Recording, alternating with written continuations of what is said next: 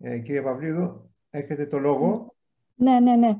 Ε, πρώτα απ' όλα να συγχαρώ το Θωμάτο Σκαρδά για την πάρα πολύ καλή παρουσίαση. Τη χάρηκα πάρα πολύ. Πρώτα απ' όλα ήρθε να επιβεβαιώσει αυτή την προσωπική αντίληψη που είχα για τη σχέση της Ευρώπης ε, δίπλα στην Αμερική και στην Κίνα. Αλλά είναι άλλο να έχει κανείς μια αντίληψη μόνος του και άλλο να ακούει και συγκεκριμένα ποσοστά από επίσημα χείλη, ας πούμε, από τα κέντρα της Ευρώπης. Είμαστε πάρα πολύ πίσω. Νομίζω ότι τέτοιες διαλέξεις πρέπει να γίνονται γιατί σαν χώρα ακόμα δεν έχουμε χτυπήσει πλήρως την εσωστρέφειά μας. Δηλαδή δεν μπορούμε να δούμε τη θέση πραγματικά των γεγονότων και τη ροή ε, ε, της ανταγωνιστικότητας σε διεθνές επίπεδο και έχουμε πάντοτε ε, μία άποψη ότι και ως Ευρώπη και ως χώρα είμαστε πολύ καλύτερα από ό,τι πραγματικά μπορεί να τη δει ο αντικειμενικός παρατηρητής όπως μαθαίναμε στη φυσική στα μαθήματά μας.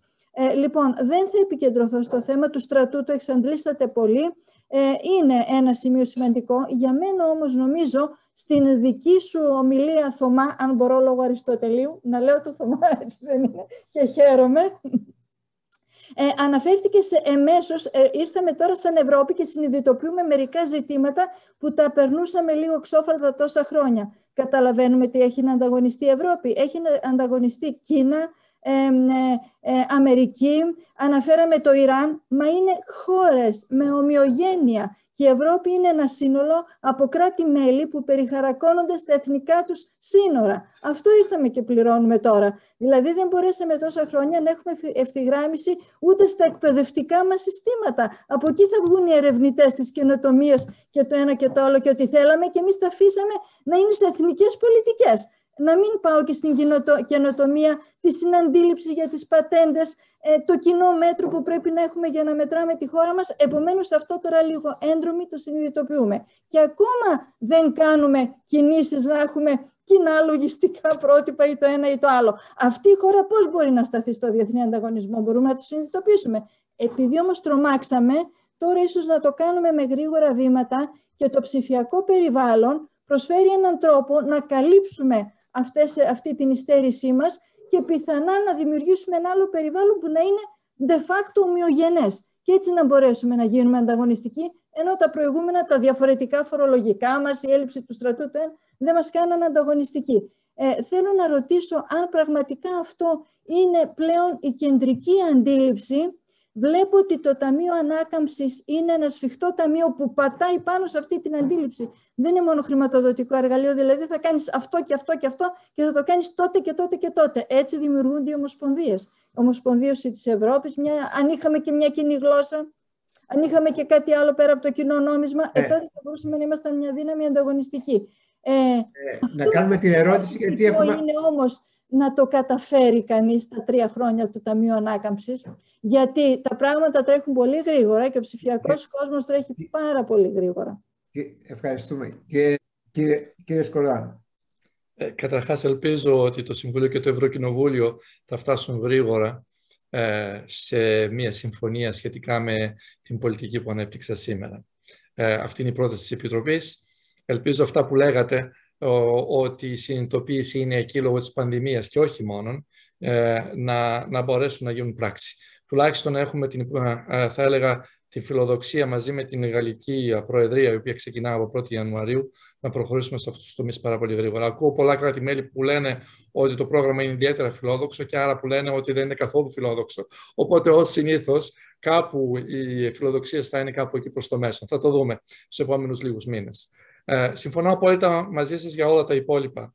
Το μόνο που έχω να πω είναι το εξής ότι ε, ανέφερα ότι το, το χρηματοδοτικό κενό που έχουμε σε θέματα ε, δημόσιας και ιδιωτικής, ε, δημόσιας και ιδιωτικών επενδύσεων με την Αμερική και την Κίνα είναι της τάξης των 350 δισεκατομμύριων ευρώ ετήσια.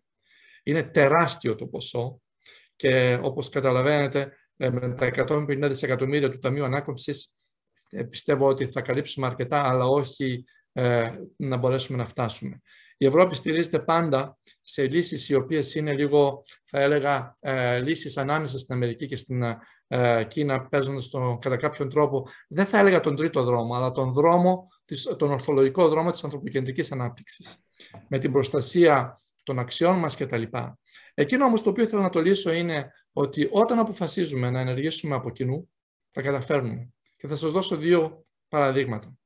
Το πρώτο είναι, ε, ας πάρουμε το, αυτό το Digital COVID Certificate. Είδατε πολλές χώρες στον κόσμο που να το έχουν. Είδατε την Αμερική να το βγάζει; Εγώ δεν ξέρω τίποτα για την Αμερική, δεν έχω δει τίποτα για την Κίνα. Χάρη σε αυτό το COVID certificate, αυτή τη στιγμή έχουμε τουλάχιστον 750 με 800 εκατομμύρια κόσμου, οι οποίοι το έχουν κάνει δεκτό και έχει γίνει σχεδόν ένα διεθνές πρότυπο και χάρη σε αυτό ανοίξαμε τις οικονομίες τους τελευταίους λίγους μήνες.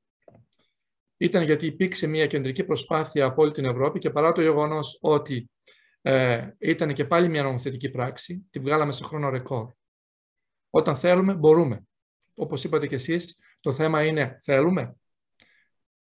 Ε, πιστεύω ότι θέλουμε. Όλο και περισσότερο συνειδητοποιούμε ότι η ανταγωνιστικότητα είναι διαφορετική σε πάρα πολλά θέματα. Θα αναφέρω και ένα δεύτερο μεγάλο παράδειγμα.